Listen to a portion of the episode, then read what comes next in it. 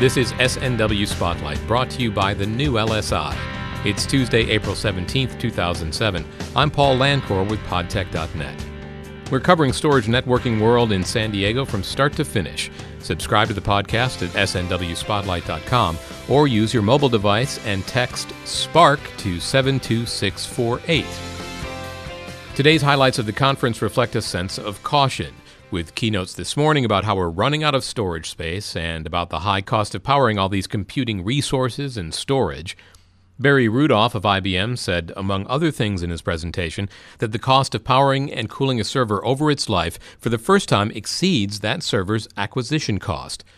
And that caution extends to data and storage security, as we hear in this report from Michael Johnson. Drives that can fit in your pocket, USB keys that can walk out of a data center. These facts of life mean data security is more important than ever. Michael Willett is Senior Research Director for Security at Seagate. He says security measures have worked their way right down to the disk surface. Viruses can't attack a hard drive. It's a good place for security because it's a closed, protected, access controlled environment it's made up mostly of hardware and some firmware. So, Willett says, Seagate has introduced their Drive Trust technology, using encryption to deliver a full complement of security functions that are built into the hard drive. Every bit that's written to the hard drive is encrypted. That is, no one can read that encrypted form that doesn't have access to the cryptographic key. That means if the drive itself falls into the wrong hands, it's useless. Drive Trust technology also provides a rapid erase function that makes data irretrievable from a repurposed hard drive. When it's erased, it's gone forever. Levi Norman is the Smart Array Planning Manager for HP. He says that the issues with security are here with us now, and we've seen several breaches in the marketplace with major financial companies have lost massive amounts of data. Retirement plan companies have lost massive amounts of data on a laptop. Norman says protection of the data from the point of creation to where it resides motivates HP's development of secure products. For us, encryption is paramount to the whole idea of we're a full service provider. We offer you everything you need to run your data as well as take care of your data, and part of taking care of your data is protecting your data. For his part, Michael Willett says Seagate is expanding drive encryption beyond their current offering. The future for Seagate is that Drive Trust technology and that platform will be put on all of our drive line, ranging not only initially now from the laptop and the client workstations all the way up to the enterprise drives. For podtech.net, I'm Michael Johnson.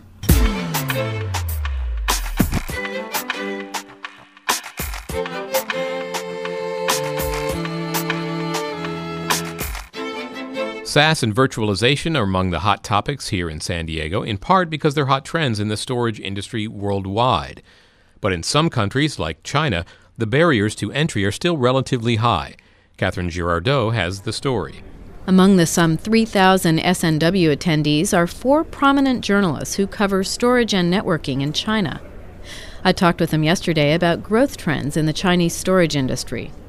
Guo Tao is chief editor of China Storage World.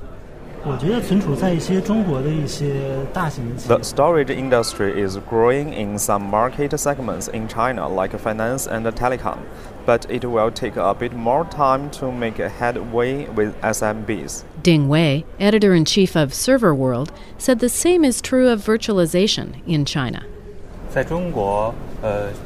Virtualization in China is just at the beginning. In China, the IT management expertise is very different in different industries. IT managers in the mega industries of finance and telecom have embraced virtualization, he said, but it has yet to be widely adopted by SMBs. I asked Zhang Guangbin, editor in chief for storage systems with CNET Network's China Business Group, about the impact of SAS in China. And users are becoming aware of SAS in China, but adoption is not widespread yet. Some companies are using SAS technology for servers, which is benefiting end users but very few companies are using SAS for systems. This coming year will be key for SAS adoption in the enterprise in China. Why does he think that? Does it have to do with the Olympics?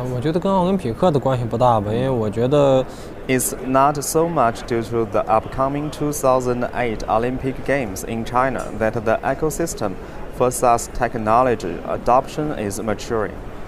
Because SAS is so cost effective, low and uh, middle end products will be critical for SAS adoption. And if big storage vendors like EMC and IBM announce SAS products, this will be very helpful for end user SAS adoption.